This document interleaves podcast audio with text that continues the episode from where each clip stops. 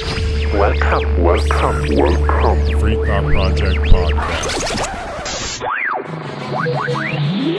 I don't want you to protest. I don't want you to riot. I don't want you to write to your congressman because I wouldn't know what to tell you to write. I don't know what to do about the depression and the inflation and the Russians and the crime in the street. All I know is that first, you've got to get mad. You've got to say, I'm a human being. God damn it. My life has value.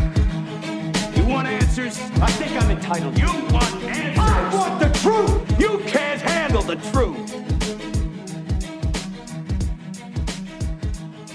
Hello again, free thinkers, and welcome back to the Free Thought Project podcast. My name is Jason Bassler, and joining me today is the Free Thought Project editor-in-chief, Matt Agorist. This week, we welcome back Scott Horton to the show after he joined us in 2019 to talk about Julian Assange. In this episode, we talked to the anti-war veteran about the current conflict between Ukraine and Russia. We also discussed Yemen and the atrocities the U.S. is engaged in there. Now, Scott really doesn't need an introduction as he's been a liberty and anti-war activist since the mid-90s, but for those who aren't familiar with his work, Scott is the editorial director of antiwar.com. He is also the managing director at the Libertarian Institute. He's a radio host, a frequent guest on Kennedy Nation, which is a show on the Fox Business Channel. He's also an author of several books, which we discussed near the end of the conversation, and has done over 5,700 interviews since 2003. This episode is absolutely a must listen if you need an explanation about the history of the conflict within Ukraine and if you're seeking an assessment about the current geopolitical environment.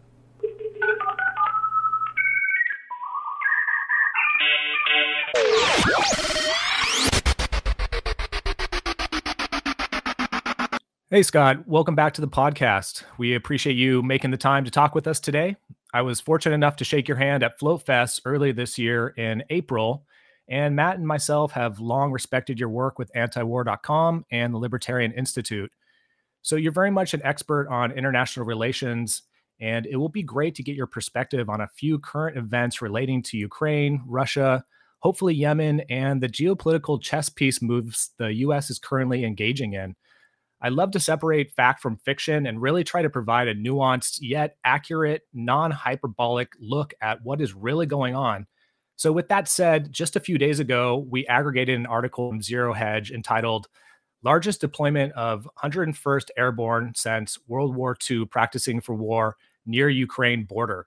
I also made a tweet with a similar sentiment, but both got a lot of pushback from armchair experts who claim that it isn't true and that the 101st was there in June of this year, and they regularly train in Europe. I also heard that the first time in Europe since World War II claim was initially a claim made by the mainstream establishment to further push propaganda on Americans. So, can you provide some clarity? And if it's true, should we consider this an act of escalation by the U.S.? Well, I have no idea where the 101st Airborne has been, you know, this year or last year or in the last 10 years. But uh, as far as a major escalation, yes, of course it is. Uh, that they sent, you know, I don't know how many, but a division of troops there to Ukraine's border. I mean, they haven't crossed it yet, but it was meant to be a provocation. I mean, they announced, we're here, we're ready to fight tonight, and all of this. So that's on top of what, look, I mean, even the New York Times has reported repeatedly we got special operations forces and CIA on the ground helping coordinate the entire war and have spent, you know, the official version of this whole thing is we spent tens of billions of dollars pouring weapons into this thing. The lawyers say, oh, well, we are co belligerents. Just the PR people say that we're not and hope that the Russians continue to accept that, even though they have said, well, we consider you co belligerents in the war, meaning American targets outside of Ukraine are potentially up for grabs already. Imagine if the Russians had announced, we're spending tens of billions of dollars to back the Sunni based insurgency against the Americans in Iraq, pouring weapons in because, well, we just want to weaken the Americans, do everything we can to send them home in body bags. Right. We'd have gone to nuclear war with Russia under Bush and Cheney if they had done that. By the way, it was our allies, the Saudis, who were bankrolling the Sunni based insurgency against us. but anyway, um, the fact of the matter is, America is the US government is about 95% responsible for this entire war. I mean, the truth is, the war started in 2014. I mean, what Putin did in his escalation in February was, um, I mean, I totally disagree with it. I think it was absolutely a crime. I mean, for him to do. It was essentially, you know, I don't know how you measure it qualitatively or quantitatively. It was a massive escalation of the war from his side, but it wasn't really the beginning of it. The beginning of it was when, under Barack Obama, Vice President Joe Biden led the coup d'etat to overthrow the government of the democratically elected government of Ukraine in February of 2014. And then, then the, very soon after that, the new coup d'etat junta, with no legitimacy whatsoever, declared a war on terrorism and attacked the people of the East who refused to accept their new authority. And America has been essentially paying for that ever since then. Now, Obama was afraid to send in weapons because he didn't want to unnecessarily provoke the Russians worse than he already had. But he sent in plenty of tanks and you know everything non-lethal that he could. I mean, pardon me, I meant to say trucks and you know whatever other gear and night vision goggles and everything, you know, scopes but not rifles and whatever he could short of that line. And then when Trump came in, in order to prove what a Russian spy he wasn't, he dumped billions of dollars worth of weapons into Ukraine. Get this. You guys might remember, I know it sounds crazy, but the third time that a president of the United States was impeached was when Donald Trump temporarily held up an arms deal to Ukraine, pouring weapons in for the purpose of causing a war, of preventing the implementation of the Minsk II peace deal of 2015 and keeping the war going, which was John McCain's foreign policy. But since Donald Trump's got a couple of IQ points to rub together, he just let himself be led. And, and you can hear his son say, Yeah, look, see, we're pouring all these weapons in. Now let's see you call us pro Russian traitors. You can't call us pro Russia now. Like these people. I mean, give me a break, dude. Anyway, so um, you know, long answer to your short question here. As far as um, the first time the 101st Airborne has been here or there since whenever, I don't know about that. Um, but uh, was that the headline on antiwar.com? I don't write for Zero Hedge. But if that was the headline on antiwar.com, then I'm sure that they had just gotten that from what the New York Times said or whatever it was. It was like it was the New York Times who said it. You know, it was a massive escalation when they sent them, and it was meant to be a provocation for that matter, you know? It's been a provocation for a decade or more. You know, we've been the NATO especially.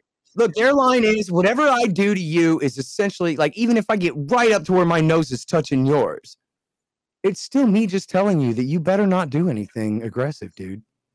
No matter what I do, it's, you know, or even say, you know, we live in the neighborhood.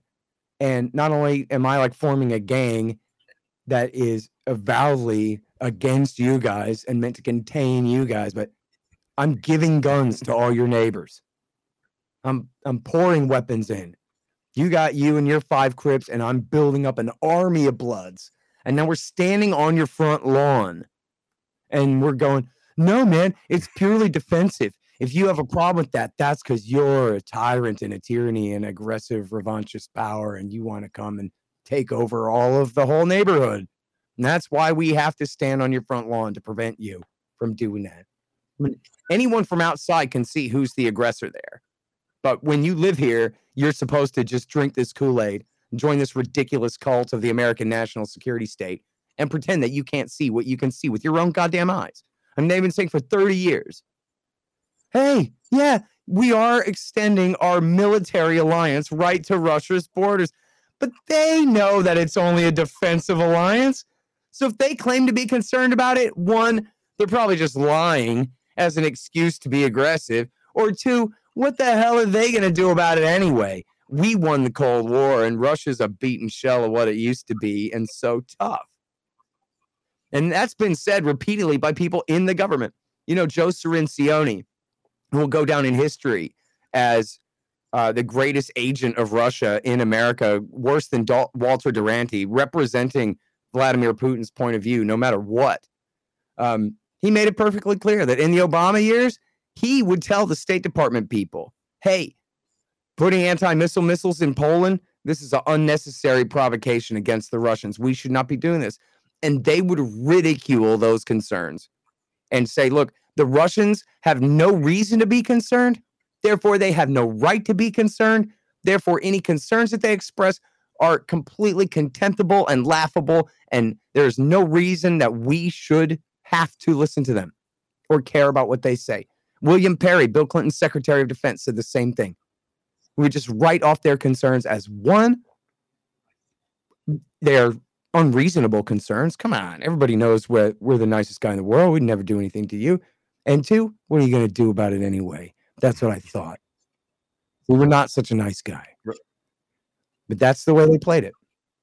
That's where they have exactly. I mean, how would the U.S. like U.S. American citizens feel if, for the last thirty years, after being promised the the exact opposite would happen, that Russia was gobbling up territories in Canada and Mexico, and they started putting missile systems, you know, all along the borders and installing these complex weapon systems that could strike in in under ten minutes and take out our capital and how would how would they feel if we had if Russia was training black ops along the Mexican border with you know with the whatever the the Russian equivalent to the CIA is right now. You know, if if they were training all these troops and or special operations to to carry out covert military acts against the United States, the blind spot in the American consciousness is fuck is mind blowing.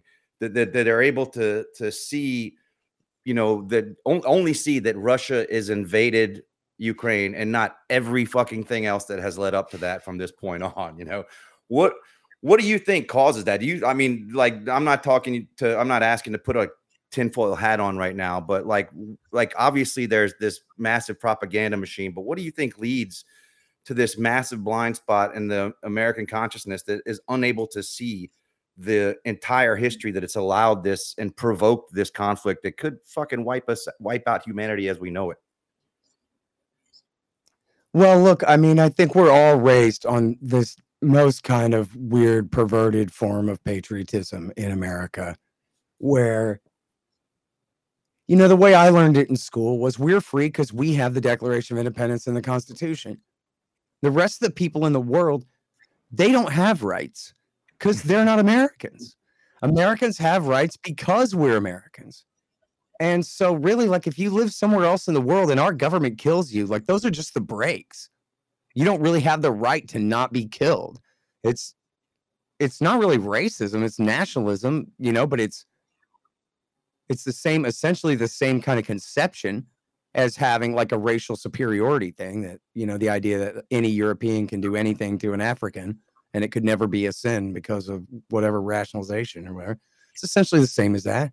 When I was a kid, I don't know if they do this as much anymore, but um, you'd hear about a plane crash, and they go, "A plane went down today in Egypt.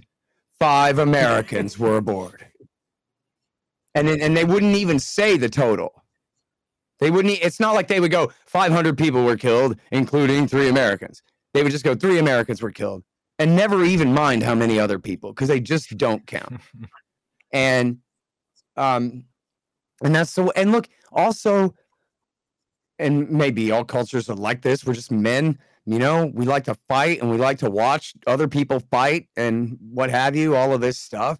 And so then, when the president says that it's okay for us to violate that commandment that says you can't kill anyone, but the, the government passes the olive green loophole and that all of our enemies are Hitler loophole which says that of course we can kill. You think God would say that it's wrong to destroy the Wehrmacht? Shut up.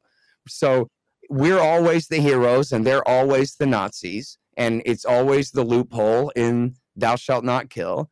And from my own personal experience, when George H.W. Bush said, we can burn all the Iraqis and we can have fun doing it, I loved it. I was 14, 15, freshman in high school. And I knew it was wrong. I knew the Republicans were corrupt. I knew they were horrible, but I was a sociopath and I did not care. I just like fighter jets and explosions and loud noises and stuff. The same as our whole culture was so caught up in Iraq War One. What a phenomenon that was. Operation Yellow Ribbon. the way that they whipped everybody into that. And as someone who was into it, and cynically so, right? It wasn't like I believed in the Republicans. I just wanted to see some explosions. It didn't give a damn about some Arabs in some faraway place. That what was happening was H.W. Bush was saying it's okay to indulge in evil. It's okay to, you know, to uh, engage, to to um, indulge in your bloodlust, and and so we don't just have to like test bombs on a range somewhere. We have to actually do something fun with them. And you hear soldiers, people talk like this. I had a guy, a pilot in my cab, was telling me, "Look, man, my job. He supposedly was uh, patrolling the no-fly zone. He may not have even been a pilot. He may have just been in the Air Force and was like pretending. But I know that he was echoing essentially what they were saying. Stationed in Saudi, patrolling the no-fly zone over Iraq, and said, "Look, my job is turning these people into hamburger meat, and it's fun to do it. I bomb them and I kill them, and you're damn right. That's the job, man. That's why I'm a pilot. I don't care who it is down there. That's somebody else's job deciding who I bomb." Me, I turn them to hamburger meat and I have a good time doing it too. And me and all my buddies too. And, you know, uh, listen to the soldiers tell their stories of the war. Many of them, they're dying to get their Oh, first kill. The idea they're going to go to battle, they're going to go deploy to a war and even be like outside the wire out there, you know, maybe there's special operations or something where they're like definitely out there engaging the enemy as best they can. But then if they don't get a chance to kill somebody, or look at the Australians where they're just outright murdering Afghans. Just take an old man out back and shoot him in the head. It's whatever it is because you got to get blooded because that's how a boy becomes a man. They've already, you know, made the transition from one point of view to another about whether murder is wrong. It's not when you're deployed to Afghanistan. What would really be wrong would be going home to Australia without a kill. And you know, I'm just referring to that because we got a lot of firsthand accounts from the Australian Special Forces there. There are plenty of war crimes by Americans too, and a lot of them are in Fool's Errand, and there's more than a handful in there. Certainly, Uh, man. When I was in when I was in the Marine Corps, we would end every platoon meeting with second platoon praying for war. You know, like it was that's what we Yeah. And look, in a way, that's that's okay in a very limited sense. I mean, I'm I'm an anarchist. I don't believe in this stuff at all. But like all other things being equal, you're going to have a state and you're going to have a military. You presumably want your Marines to be effective, but the problem is effective at what? Your job is supposed to be sitting on your base doing nothing or training all day for a day that never comes, unless it really does. And if America's attacked, then fine, Marines, go and defend us. But of course, that's not what's going on here. America, everyone say it with me. You all know mm-hmm. the slogan. We're number one. America is the superpower, and no one else is. We're not a humble, commercial, temporary, limited constitutional republic over here minding our own business. America's the world empire. America inherited two thirds of the world after World War II. The commies got one.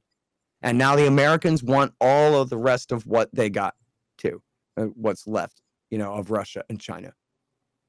And that's what this is about. Go back and read the last, you know, 10, 20, 30 years of this conversation about what we're doing with Russia. You see the same thing going back to Halford Mackinder, the British theorist, and all of that. The worst crisis in the world would be in a permanent alliance between Germany and Russia. Because then how do these essentially naval powers, Britain and or America, rule Eurasia? If Russia and Germany are working together to keep us locked out of Eastern Europe. And so when Angela Merkel said, Yeah, we want to do this Eurasian home, they went, No, not that. A peace pipeline that goes from Russia straight to Germany without cutting through Ukraine first and it makes Germany that much more dependent on Russia. And of course, you guys hear the way that they portray this is this is the blackmail pipeline by which Russia will always enslave Germany and this and that. And we have to break that before it's too late. Why would the Germans enter a deal to enslave themselves to Russia? That's not what it was. And of course, the British and the Americans are wrong that the worst thing in the world that could happen would be a permanent alliance between Germany and Russia. The worst two things that ever happened ever was war between Germany and Russia. The last time it happened, I mean, and I know you got to throw in China versus Japan and all this too, but something like 60 million people died in that war, maybe more than that. And it was essentially for the British to make sure that the Western powers still have access to Eastern Europe. Now, if that doesn't make any sense for England, this crappy little island off the northwest coast of Europe, to be the dominant power in Eastern Europe, how does it make sense for us to be the dominant power in Eastern Europe, the middle part of North America? And we're willing to do anything, anything to prevent Germany and Russia from just getting along. including wiping out the human race with nuclear annihilation. Or marching us right to the brink of it and telling each other, don't worry, it'll be fine. yeah. What's the worst that could happen? Speaking of which, what Scott, in your estimation, is the likelihood that this conflict would have been over a couple months after it started if the US and other countries within the global community didn't arm, equip, and send billions of dollars to Ukraine? I know I've heard you speak on this topic before, but uh, could you maybe provide some context to our audience who hasn't really been paying as close of attention on just how long ago this could have ended without the US involvement? Yeah, I mean, look, the Americans could have negotiated in good faith in the first place and prevented the war. But then once the war broke out, people remember that they were negotiating. The Turks were hosting the talks, and um, they were having great success. And and Zelensky, uh, the president of Ukraine, had indicated a willingness to negotiate neutrality. In other words, to enshrine it in their constitution that they're not going to try to join NATO anymore, and that they were willing to negotiate over Crimea and the Donbass. And that essentially the idea would be that they would actually implement Minsk II. They would recognize that Crimea is a lost cause. That ship has sailed. It belongs to Russia again now and forever, um, or for the indefinite future. And then negotiate over the Donbass. I don't know if that meant negotiate their hand over to Russia or if it just meant um, maybe only part of it. I think they had suggested at one point they would go back to the lines wherever the lines were on February the 24th. Well, that's two days into the war when the Russians occupied much of the Donbass, but not all of it. But that would be, you know, part of Luhansk and part of Donetsk. So um, that was where it was at. And we know this from Ukrainian Pravda, which is very pro Ukrainian government point of view. It's not Russian Pravda, totally different organization. Um, they have two very in depth reports about this that said that Boris Johnson came to town in March, pardon me, in April, and told the Ukrainians not to deal with Russia. And that if you make this deal with Russia, then America and Britain will cut off all support for you and make sure NATO does too. There was a package on the table. Remember, Dmitry Peskov announced that Moscow was going to end the invasion immediately if they just agree to they can they stay Ukraine, they just don't join NATO and they hand over the Donbass. That's it. Like and the Donbass wants to go to Russia. That's why they they're the fucking that's why they're the Donbass region. You know, it, it- and then we actively intervened in that and said no, no peace.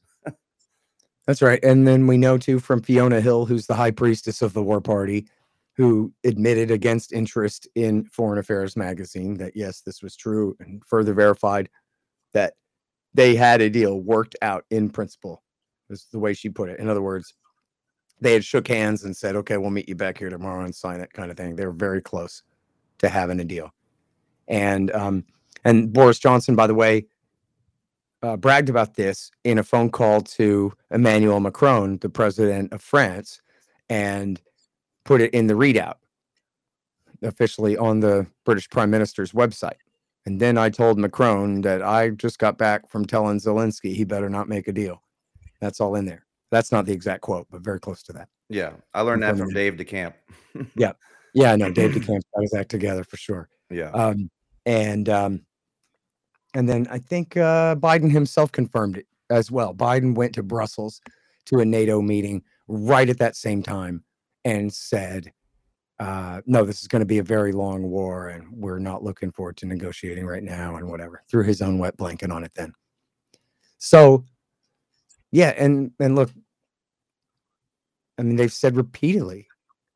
Um, this was a funny little thing for what it's worth. The Secretary of State and the Secretary of Defense both said the goal is to weaken Russia to the point that the government falls. Or I guess Lo- uh, Lloyd Austin had said to weaken them to the point that they can never pose this kind of threat to another neighboring state ever again. Which, what does that mean? As long as they have a standing army, then, then you know, what are we gonna do? Like the um, pastoral plan for Germany and just deindustrialize them and occupy them forever, or kind of thing, or what are they talking about? um, and then Antony Blinken, the Secretary of State, said we're going to weaken them so badly that the government falls, that Putin falls. Um, they had also bragged about that to Niall Ferguson, the British imperialist writer, uh, who wrote about it for Bloomberg. Then, um, but they had both officially said it. The Secretary of State and the Secretary of Defense both had officially said it. Then the Biden administration put out a story saying, "Well, we're not saying that, and they're they've been chastised. They got out a little ahead of themselves and shouldn't have said that, and we're taking that back." But then like a week later, they put out a story that said, nah, that really is the policy. We just had to, after we said it, we said it so loud, we wanted to put out a thing saying that we were walking it back to just make it a little softer. But no, we meant it. That's still what we're doing. You know, that was in the Washington Post where they walked back the walk back. And they're saying essentially that they're they want to see Russia lose this war so badly that the Putin regime completely falls apart. That uh, essentially sounds like that the Russian government completely falls apart. And, And they are just ran with absolutely playing with H bomb fire here. There's no reason in the world to think that they could get away with that. Yeah, it's crazy, man. And now, now we see Zelensky saying that same thing that he's not going to reach peace until Putin's out of office, like calling for regime change. It's uh Yep. it's fucking crazy, man. And shifting gears a little bit here, like that we're supposedly supposed to be up in arms about Russia invading Ukraine. And like you said at the beginning, that yeah, that's it's fucking terrible. There's a lot of innocent people dying because Putin invaded Ukraine. Uh, but no one gives a shit right now about what's going on in Yemen. You know, we got the U.S. is actually facilitating, you know, the Saudi Arabian regime carrying out genocide, where we're talking hundreds of thousands of children have already died. You know, U.S. airstrikes, uh, U.S. bombs have been given to Saudi Arabia, sold like thou- tens of thousands of them, leading to one of the largest humanitarian crises in history. And here we are. Everybody's putting Ukraine flags in their bios. Where's where are the flags for Yemen, man? Yeah, well, if only the Russians were bombing them. I saw someone had labeled a map of Saudi Arabia and Yemen and just labeled Saudi Arabia, Russia, and Yemen, Ukraine, and said, We got to help these people. Oh, that's a good one. Yeah. See if you can get people involved that way. It's not like they have any idea where Ukraine is. You show them Yemen and tell them it's Ukraine. No, okay, I don't know. Um, but look, that's right. I mean, look, there's no question that the level of danger in the Ukraine war for all of us is makes it absolutely the most important thing in the world. The potential there is it's not that we're at great like high risk of having nuclear exchange. That's still a low risk. But it's higher than before. And the consequences of it actually coming true would be so devastating. It's beyond your imagination. Okay. I mean, look at the pictures. I actually have a guy had sent me. I'm not allowed to share them because uh, he's got no copyright, no official copyright on them, and whatever. I had to promise I would not publish them or share them with anyone.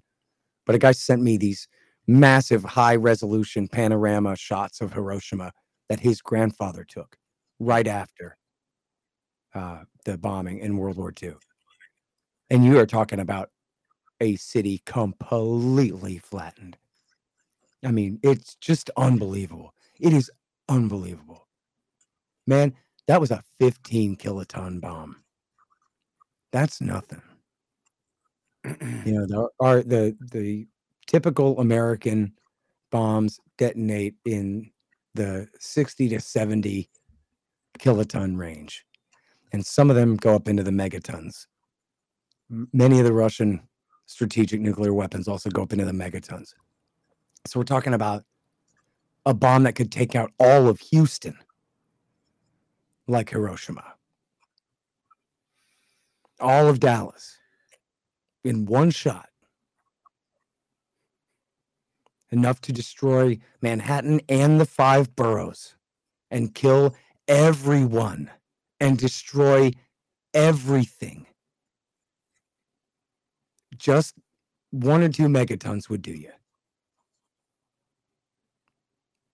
And so, not to just be too alarmist, because again, I'm not saying that the risk is now very high and that we're be lucky to make it through the New Year's and whatever. I, you know, I'm not that much of an alarmist, frankly, and I I think that there are all the same incentives that you and I are talking about right now are the reasons why our politicians on all sides would also like to not have a thermonuclear war. And that those True. those reasons do weigh very heavy. They know. At the same time, though, these things have not nuclear wars so far, but wars in general have a way of starting somewhat unintentionally or spiraling out of control in a way that people did not anticipate. And there have been so many mistakes made where, you know, you have a flock of condors or whatever damn giant birds coming over the pole. And the Russian computers think that, or the American computers think that it's an incoming first strike salvo of H bombs. You've had that happen before. You've had just bad microchips in Russian computers telling them that America has just launched a first strike. You've had in America, they had a training exercise tape that was still stuck in the computer, and they were certain that we were being nuked. The computer said that we are being nuked. And it took them, I don't know, 17 minutes or something before some idiot realized that they had the wrong tape in the machine. And this kind of close call, the Norwegians in 93, they called the Russians and they were like, hey, hey, be cool. We're launching a missile but or a rocket into space, a satellite. But don't panic. It's just a satellite. And the Russians were like, okay, cool, roger that. But then the bureaucracy broke down and the message did not get through to everyone who was supposed to get the message. And so when the Norwegians launched the rocket, a significant portion of the Russian military establishment believed that Moscow was being targeted with a first strike H bomb hit and went to DEFCON whatever and almost went to nuclear war right then. And there are two different ones. Well, there are three different ones. There are two different ones in Russia where it's some colonel who goes, Nah, I'm not going to do my job. I refuse to do my job. I don't believe the satellite. I don't believe the computer. The computer's telling me one thing, but I need confirmation. I'm waiting till I hear, see a flash and hear a loud bang. I'm just not going to do it. And the one guy, Stanley Stanislav or whatever the hell his name, he told the story of how if he if he had passed on, I'm getting to Yemen, sorry. If he had passed on the warning to his bosses, they would have launched the rockets. We'd have gone to thermonuclear war. They would not have gone, oh, geez, I don't know. No, no, no, no, no. They were not that kind of men. If he had done his job, he was like a lowly lieutenant colonel or whatever. If he had done his job and passed the information up the chain of command, they would have launched the H bombs. And he essentially just refused to do his job. He was absolutely insubordinate. There were two like that, where it was the Russian guy who like gummed up the works and stopped the mistake from being acted on. Then another one was in the Cuban Missile Crisis hmm. when the Americans were dropping depth charges, but the depth charges were they were warning depth charges, not kill you depth charges, you dummy. You can't tell the difference. the warning depth charges we set off at X depth. The kill you depth charges we set off at Y depth. And surely they understand that. We're just trying to force them to surface, not to kill them. Well, guess what? They didn't understand that. They were being depth charged and they thought that we were trying to kill them. And it was a nuclear submarine. And the commanding officer and his subordinate right hand man, uh, they agreed it was time to launch an atom bomb at the surface fleet, a, a torpedo to take out the American surface fleet. And it just so happened that out of all the subs, all the Russian, uh, Soviet subs during that time, one of them, this sub, happened to be the one that had a Communist Party official on board. And the rule was all three of them had to agree. And so the Communist Party apparatchik said, no, nah, I don't think so.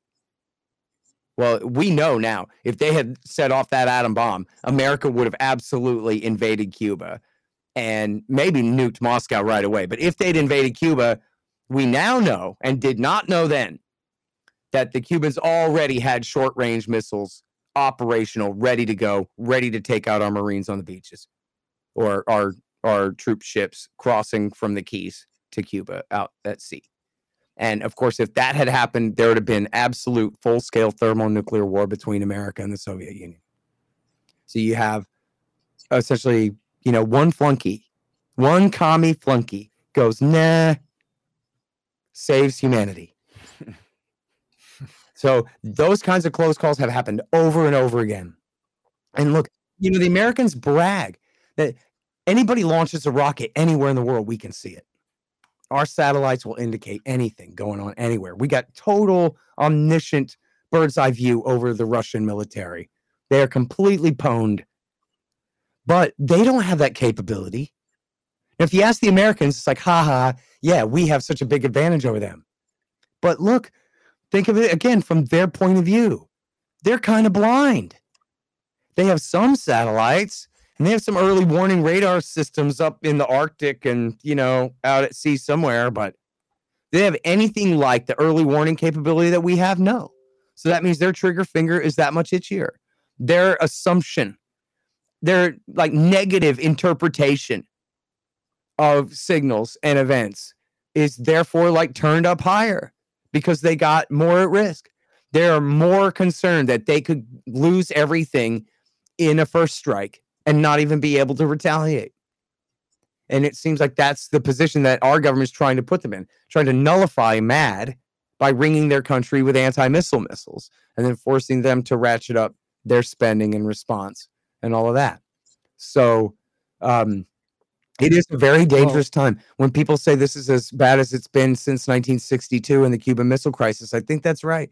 You know, there's very high tensions in the early 80s until Ronald Reagan saw the movie the day after and, and had nightmares about it and said, that's the real history of it. Reagan saw in that movie, they depict what it would be like to see a hydrogen bomb war in the American Midwest. And he couldn't sleep and was like freaked out about it. And then luckily, Gorbachev came to power right around then or a year later or something.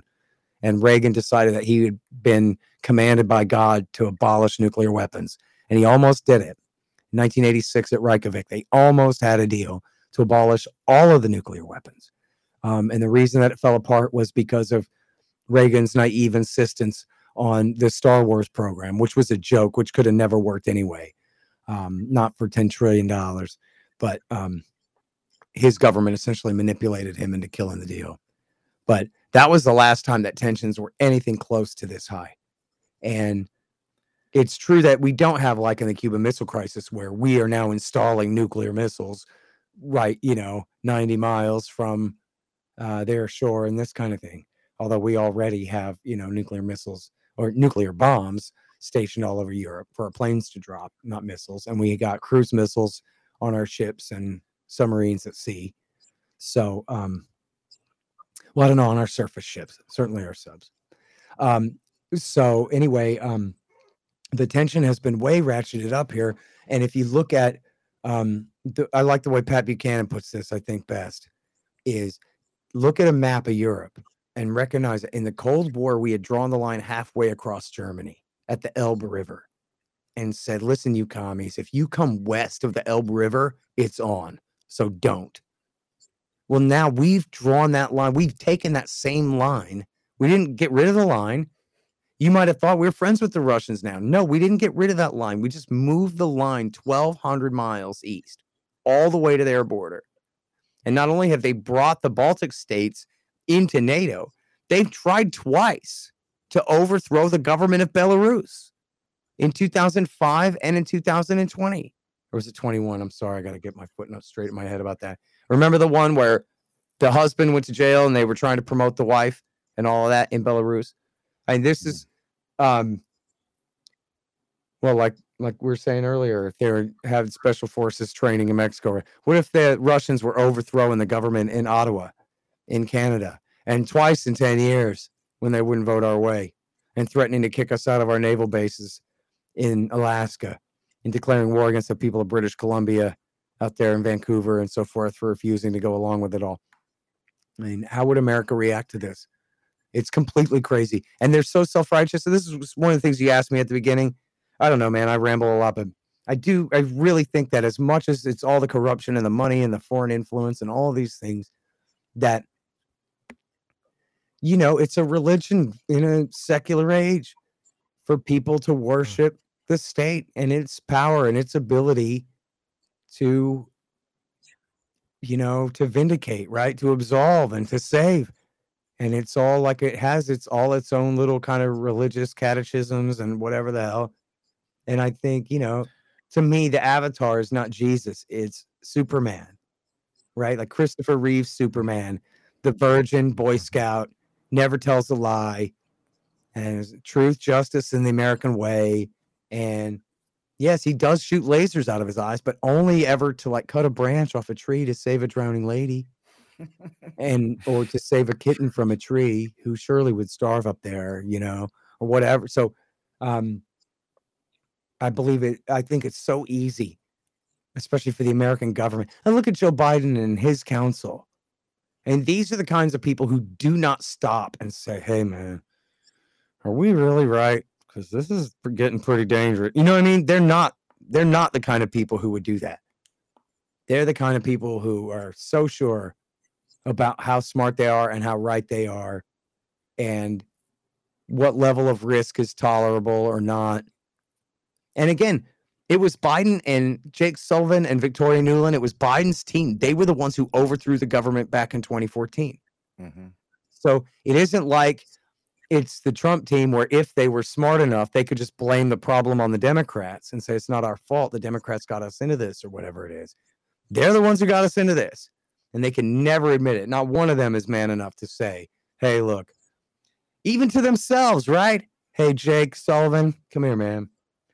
I was getting drunk last night and I was thinking to myself that, like, man, maybe we kind of shouldn't have overthrown the government back in 2014 and none of this would have happened. And maybe we need to find a way that, of course, Putin is still the worst man in the world since Hitler, but like, we did kind of put him in this position, right? Like, they're just not going to, that conversation is not happening.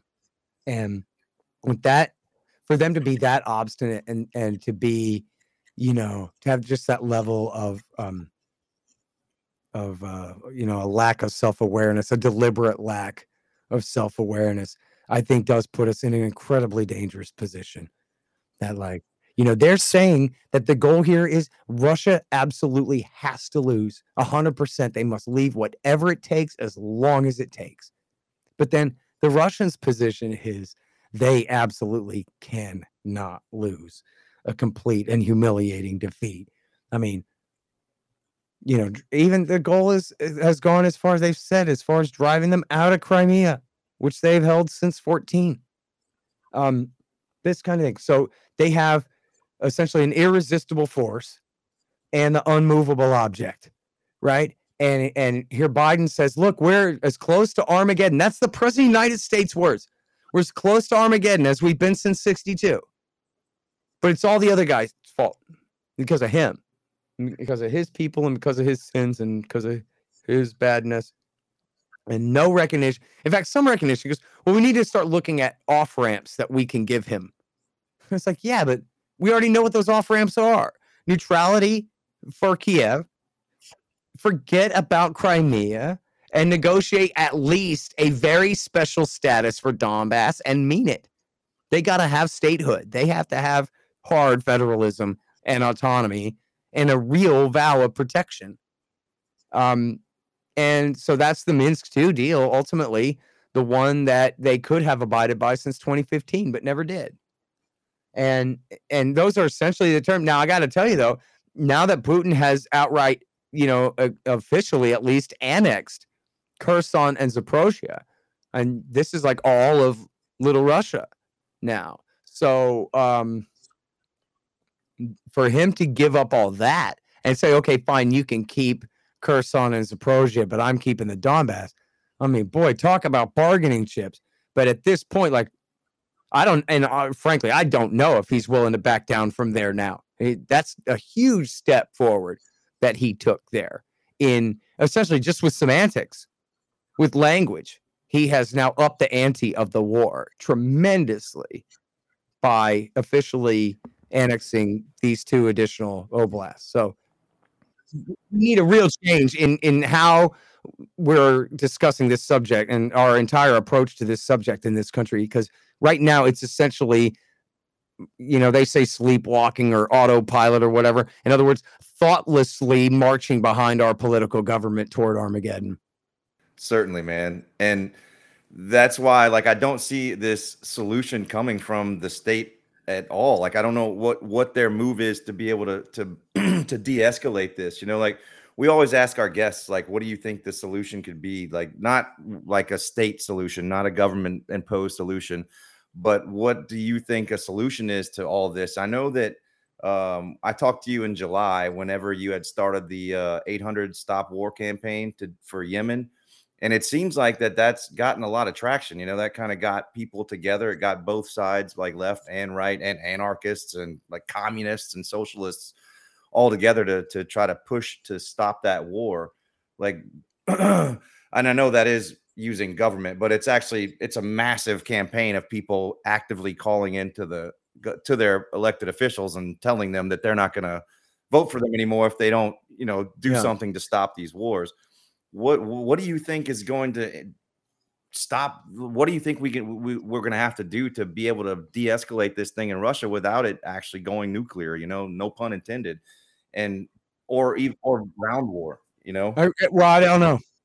I really don't know. I mean I, the problem is there's so many issues and the god and culture war just divides everyone along all the wrong lines and so it, will it be clear like for example uh, the Republicans take the House and or the Senate next month, and then the question will be, well, was it like the the America Firster anti-war with Russia guys do way better than the typical George W. Bush hawks? And really, a lot of the America First guys are real hawks on Russia and China too. I mean, what does America First mean? They're they're ready to go to war with China. They're like they're not yeah, they're not members of George W. Bush's country club, but they're the kinds of people who supported his war anyway back then and would fall for the damn same thing again right now in a lot of time in a lot of cases. Um, but like, you know, if Joe Kent wins by some super, you know, a huge number, some gigantic landslide, and he gets up there and says like i am now the leader of the new generation and we hate this damn war want to do something about it and he wants to take it on like that, something like that, that's our best hope as far as Congress goes, would be to have somebody like Kent who's willing to fight about it. And he's kind of bad on a couple of things. I think he's bad on Iran and China. I don't know. I think I've heard him say some pretty good stuff about Russia. The question is, is he the guy who's going to say, like, no, that's it. I've had it. I don't care if I'm a freshman. I don't care if you want to hear it or not. We're squabbling about this. Here's a line in the sand choose your side and let's rumble. Like if he's willing to do that, or somebody like him is willing to do that, then that's what's going to take. Um, and there's just nobody like that on the Democrat side whatsoever. And even you know Thomas Massie has said some good things. I don't know if it's within his purview if he can introduce this, that, or the other thing. I guess he could try to introduce a war powers resolution on Ukraine, um, something like that. It'd be nice if he tried, but otherwise, you know, the partisanship here is so powerful. The way that even though Russiagate was debunked, you can't tell liberals that. They don't know that. Yeah. So to them, you know, this whole thing is maybe even it's part of why they hated Trump so much is Trump was a stand-in for Putin who they were already kind of rallying against. You know, he's this right-wing Christian and he's put out an anti-gay propaganda law and he criticizes the way that America goes around doing their culture war around the world and this kind of stuff. And so it's like easy to internationalize the culture war. So you have all the liberals who should be anti-war, who should be reflexively anti-Pentagon. Of course, everybody likes the soldiers, but we should all mistrust the officers. Come on. And the liberals, I mean, modern American liberalism is somewhat still the descendant of the new left from the Vietnam era and yet they pretty much just abandon you know war because it's a right wing enemy and uh, you know as a war as an issue because it's a right wing enemy. So what it's going to take to rally them and then of course right wingers love being tough guys and love being hawks and love being militarists and all the macho stuff. So it's pretty hard to get them to turn against something like this too Yeah, I mean, two days ago, a group of what, 30 House Democrats retracted a letter that they sent to Biden urging him to seek direct talks with Russia to end the war in Ukraine. And in the letter, they urged Biden to pair the military and economic aid the United States has provided to Ukraine with the efforts to seek a realistic framework for a ceasefire, as well as engage in direct talks with Russia to seek a rapid end to the conflict. But now they're claiming that that letter was drafted months ago and was released by staff without vetting, which is, you know, probably a fabrication. Oh, it's so embarrassing. I'm just But then man. yeah, the, the Wall Street Journal, you know, is now finally admitting. I mean, we've been wondering for six months now how many billions have actually been sent to Ukraine. Of course, we had our own estimates, but the Wall Street Journal is finally uh, admitting that 65 billion has been sent in aid to Ukraine. And Biden and the Democratic Party leaders say that any peace talks or terms of ceasefire should be driven by Ukraine's government. But like, what incentive would they have to initiate peace talks when they're getting like Right. billions and billions in funding and military equipment and- and very It's just like Afghanistan. right? Yeah. Oh, yeah. We'll we'll negotiate with the Taliban, as, but we got to negotiate only in a tripartite deal with the Kabul government. That, of course, doesn't want to deal with the Taliban because they want to keep the war going, so they can keep us there to keep them in power.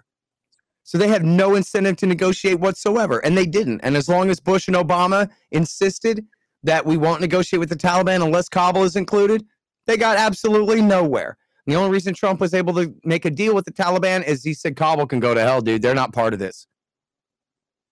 Right. It seems like So we're, we're. They're like outsourcing. They're officially. If you listen to the State Department spokesman Ned Price, he's like, "Hey, hey, hey! Any negotiation that's up to Zelensky." Really? When we pay not just for his military, but we paid ten billion dollars just for propping up his civilian government too. The war. Never mind that he would have negotiated. Hell, he'd have just lost if it hadn't have been for the U.S. this entire time. But we're in no position whatsoever to tell him to negotiate. Right. Never even mind the idea of telling him you can stay home. We're negotiating with or without you, which we have every ability and right to do at this point and responsibility to do at this point. Because again, this is America's war. These people say that the war was unprovoked, unprovoked, unprovoked, unprovoked, unprovoked. Like they're all hypnotized and we're all supposed to be hypnotized and just have to say that. Reminds me of white separatist Randy Weaver. Well, how come it's not father of a dead little boy and decapitated innocent woman, Randy Weaver? No, it's white separatist Randy Weaver. That's his first name is White. And then his middle names are separatist and Randy. And his last name is Weaver. Not innocent victim Randy Weaver, not poor entrapped son of a bitch Randy Weaver, white separatist Randy Weaver. Same thing with the war. Same thing like Saddam Hussein's spider hole. Well, he was in a hole in the ground. But why is it a spider hole? How come it's not a foxhole? How come it's not just a damn hole? No, it's a spider hole. Why? Because the military told the TV to tell you that you have to call it that. And then that becomes the measure of whether you're a good person who's in on the common narrative or not. It's a spider hole. Yeah, back when they found Saddam in his spider hole, which is funny because they were acting like they'd found bin Laden. But uh, oh well, whatever. We got somebody anyway. Same thing here. Unprovoked attack. Unprovoked attack. Well, what does that tell you? Of course they provoked it, and they're lying to you, and they're trying to like suborn you in on their lie and get you to repeat their lie and make it your own. Unprovoked attack. Come on. Like it was just a surprise. And no one has any idea what was going on here. And Russia didn't propose a treaty with 17 points right before the war and say, look, if you sign my treaty, I won't attack. And it sounds like there was something that he was complaining about. Let's read the treaty and see what it says. You might call some of the things that he's saying he wants to negotiate an end to just provocations, like 14,000 dead in Donbass over the last seven years in a ceasefire deal that was signed in 2015 that was never implemented by the USA Kiev side. You know, that sounds like a provocation to me. And it was clear the Russians said all along that they consider it one. And of course, there's a million of them. And hell, there's this Wall Street Journal article. Do I still have it open here? I might have closed it. Let me see. I might still have it. I just closed it, but I bet it's in my recently closed tabs here. We got this Wall Street Journal. Oh, it's not recently enough. But it's about how no, look, we should risk war in Ukraine. It's worth it. Who cares? Let's tell Russia, you better not. But let's not negotiate in good faith whatsoever. Because if he does invade Ukraine, good. It'll cost him a lot of money and a lot of prestige, and it'll weaken his country. And it's the smart thing to do. They wrote, you know, they were talking this way in December of last year and January of this year. So back to to oh, Yemen. Oh, yeah, Yemen. I'm, I keep bringing up Yemen just because there's been some some ground made in Yemen, right? We're we're seeing a little bit of That's why that whole Russia thing was just a parenthesis because I was going to say the actual worst thing in the world is Yemen, not Ukraine. Ukraine is just potentially the worst thing in the Right. world. So consider the last 20 minutes of me babbling to be like in brackets there. And then well, no, man. to answer your to- question, yeah, the worst war, you're right. That's not hyperbole. When you say hundreds of thousands of children have been killed, that's correct. Hundreds of thousands of them, mostly deprived to death, um, starved to death, or you know, uh, died of easily treatable diseases because they're so malnourished and sick and have no clean drinking water and all this kind of thing. Right, and there's And it's the most powerful country in world history versus the weakest country on the face of the earth. there's been some uh some progress, right? Uh, with the one eight three three stop war. Yeah. And I didn't you guys like recently acquire that from whoever was running it before? No, no, no, no, no, no. So here's okay. So here's the deal with that. First of all, there is a ceasefire, sort of. Now the ceasefire has officially expired, but it's more or less, you know, the fighting has not really started back Right. up. There have been some violations here and there, but it's not really that it's restarted. So um, we do have this effort to pass the war powers resolutions, which have been introduced by some Democrats, and there are 114 co-sponsors, including Massie and some of the uh, Gates and uh, MGT or TG or whatever, and some of those other uh, kind of Trumpian people uh, have supported it, I believe. Um, and it would make the war not just unconstitutional but illegal. It would it would ban Biden from uh, continuing to support the Saudi and UAE war effort in Yemen at all, and it doesn't end the war against AQAP. I admit that, but it only ends the war for them, which we've been fighting for the last seven years, which is far far worse, as you talked about, we we Yeah. discussed. Hundreds of thousands of civilian casualties in this thing. That makes the war on terrorism look like an ICU unit. I mean, in comparison.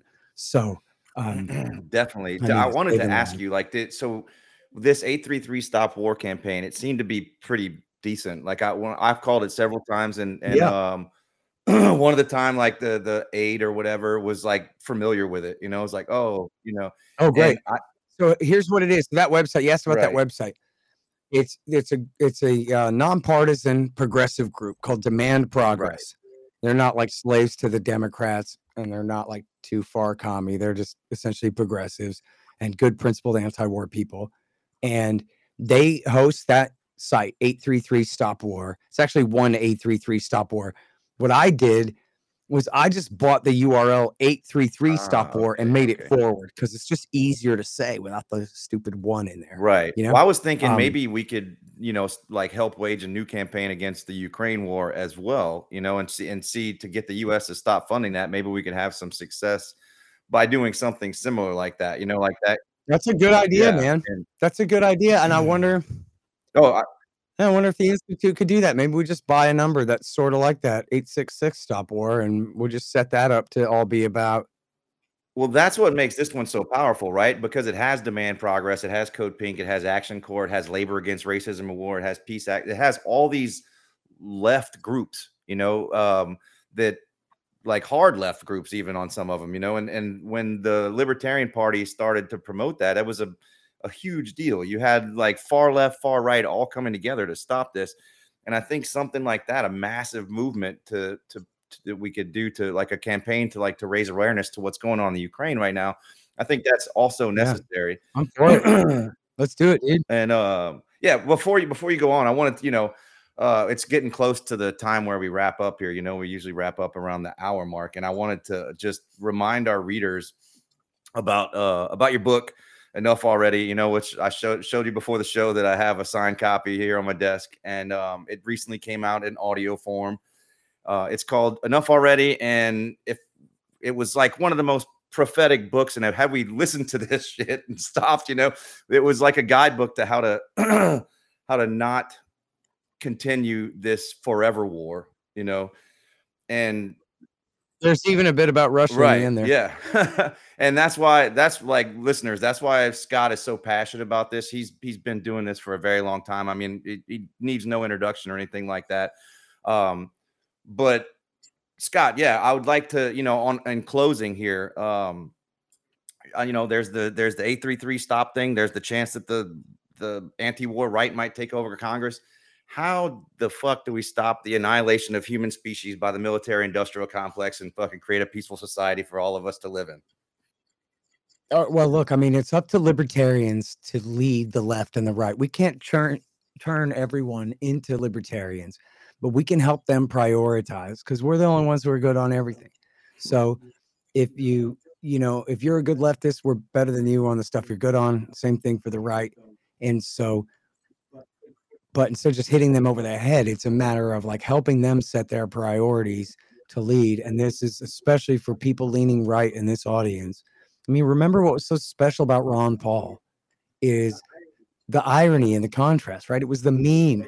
It would say at the top, it would go Republican congressman, and then at the bottom would say the only vote for peace, or would, or whatever it was, conservative Republican for legalizing drugs or what and it was you know because here he is he's married to his high school sweetheart no scandals he's a doctor not a lawyer he's a conservative christian but doesn't beat you over the head with it kind of thing but you can tell that he is sincere in his beliefs and his principles and he then and he's the kind of guy who never says a bad word you know and then but he's got these radical politics. Abolish our entire monetary system and replace it with a different one. Nothing. Abolish the Pentagon. We could defend this cup this country with a couple of good submarines. Um, completely, you know, repeal the 20th century, the 21st and the 20th too, and and reduce the power of the national government way back to unbelievable level, pre New Deal levels, pre Woodrow Wilson levels in this country, something like that.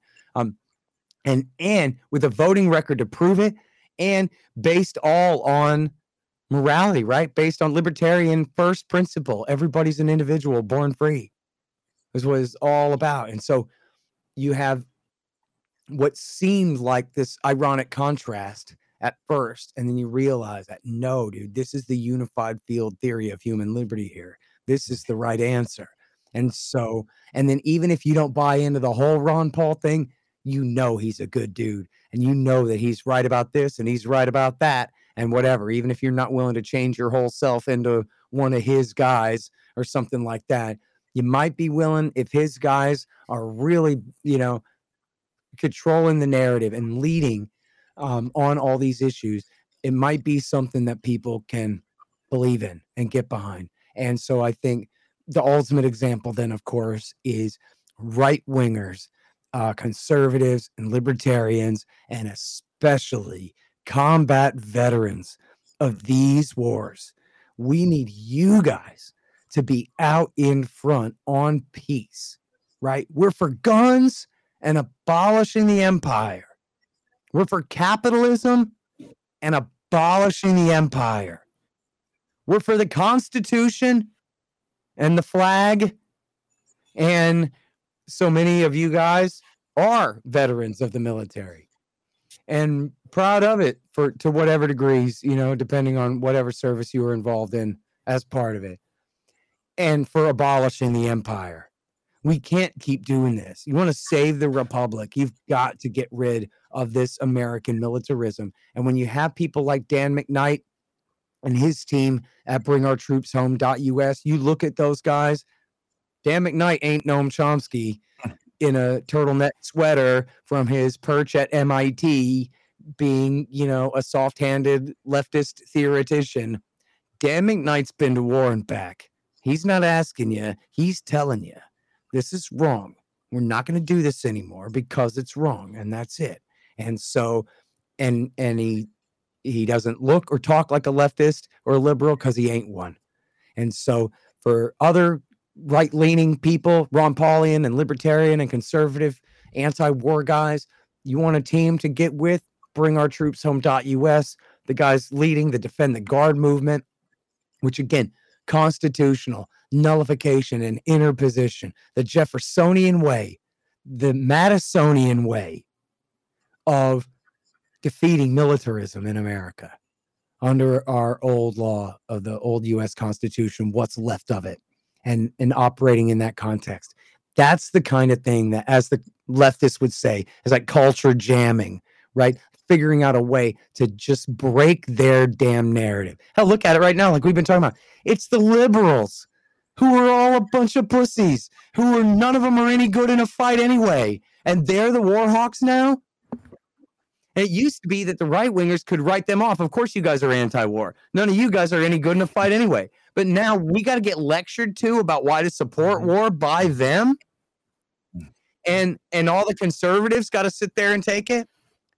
We got to be able to take control of these narratives as libertarians to in that Ron Paulian way, in that ironic and positive way, confuse the issue to provide that enlightenment to people. Why would a conservative Texas Republican congressman be more anti war than any leftist you ever heard talk before? You know, there must be a damn good reason, right? And there is. Exactly. And so, why would Dan McKnight be anti war? There must be a damn good reason. Yeah, listen to the man. And so that's the answer to your question, dude. Is it's going to take every single person on the right. Hell, I'll put it to you this way. If the right wing patriot movement, like the conspiracy theory, militia, patriotic, patri- or not patriotic, but you know, patriot movement as it was called of the 1990s, if they had all, instead of being the conspiracy tard chasing the missile hit the Pentagon front, if they had been the anti war or Saddam did not do 9 11 front, they could have stopped the war. It was just hippies opposed it. But if the, if the Patriots, because so many of the Patriots, they were Vietnam veterans and they're right wing. I mean, they still got their flak jackets and their American flags and their boots, and they do believe in Jesus. They are conservative American Republican Christians, but none of them believed in W. Bush. All of them were way, way, way too educated and cynical. You mean George Bush's son, the biggest drug dealer in world history? That guy? You know what? They didn't believe in that stuff. Skull and Bones, boy, we're not going to follow him into war. They didn't believe in W. Bush. They could have been the don't fall for this front, the anti war right. And, and, and that would have been their slogan. We're conservative Christian Republicans, Texans, and we love guns. And we don't even mind war, but this war is a damn lie. And we know better than to believe in this scumbag George Bush who's lying right to our face and whatever. If they had done that, if they had shown up and got at the front of those liberal protests and led them, that could have made the difference to stop the war right there. Maybe not, but that's what they should have tried to do. And that's what the right wing should be doing now. Anyone on the right who knows better than this stuff, this should be your priority. This is the worst thing about America, man. And it's and it's the as James Madison himself said, it's the germ of every other thing that's wrong with America. Debts, taxes, offices of government job holders all stems from American militarism. We got to knock it off and you guys got to lead on it. Hell yeah, man. Here, here. All right, free thinkers, we are near the end of the podcast. That means we need you to take a moment to rate, review, and subscribe this podcast. We have brilliant and amazing guests who are changing the world every single week. All you have to do is hit that subscribe button. Also, take a moment to rate it as well. This gets our podcast into more people's feeds. And hey guys, real quick, as most of you know, we've been targeted by big tech censorship for years now and even lost nearly 6 million fans when Facebook and Twitter took us down. It's getting harder and harder to continue doing this work without your financial support. So if you enjoyed this podcast, if you took any value from it, please consider donating or subscribing to the membership. If you can't subscribe, check out our t-shirts and merch at the Free Thought Project store tab at the top of the site. We can't do it without you. Thank you, free thinkers. Uh, Scott, man, tell everybody where they can find you and like where they can go if they want to get involved with this and uh, all your URLs and anything else you want to plug uh, before we wrap up here, man. Sure. Well, thank you guys very much again for uh, having me on and hearing me out and all that, especially the way I ramble. It is Always. always a I know it pleasure, dude. I love your rants, man. So, um, listen, I'm at scotthorton.org. That's my show. I got 5,800 interviews going back to 2003 for you at scotthorton.org. Also proof that I'm right about everything. Um, and I got books. I got um, two that are essentially interviews. One of them is Ron Paul, the great Ron Paul, the Scott Horton Show interviews 2004 through 2019, which I'm very proud of. And uh, the new one is Hotter Than the Sun Time to Abolish Nuclear Weapons, which is really about all aspects of nuclear weapons. Uh, interviews of all different experts um, on uh, it's like 450 pages of all great. And you know, for a book of transcripts, I mean, it's really good. I'm proud of that one too. It's really great. Hotter Than the Sun. And then uh, the two that I wrote are Fool's Errand, Time Then the War in Afghanistan, which maybe I need to like redo the cover art and call it a real history of the war in Afghanistan or something like that. Um, but anyway, I wrote it because I was that was the point I was trying to make, even though that's not really what the book is about, you know, but I was trying to add to that argument.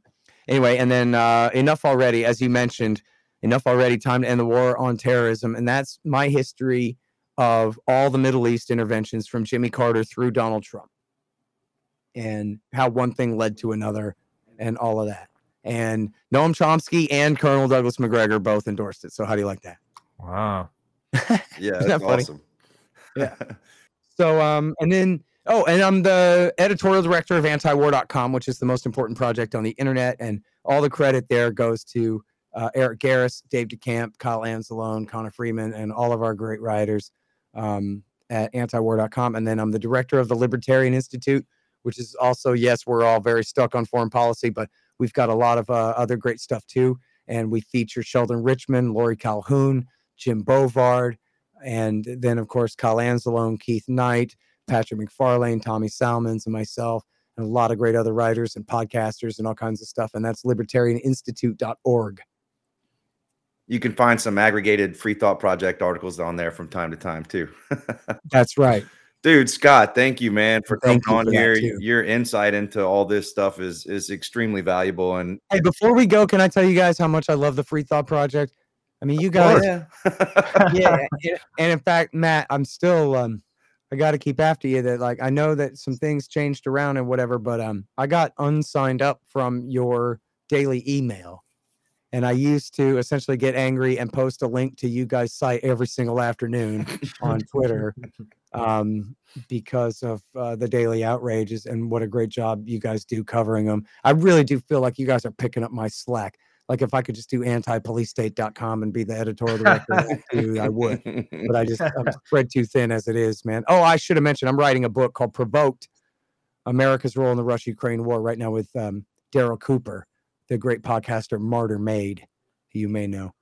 Um, That's awesome, man. Of course you but are. anyway, I do. I really, really am grateful for you guys and the work that you guys are doing. I know you do foreign policy stuff too, but your heavy emphasis on police abuse and at tackling all those issues from the libertarian take instead of a leftist take.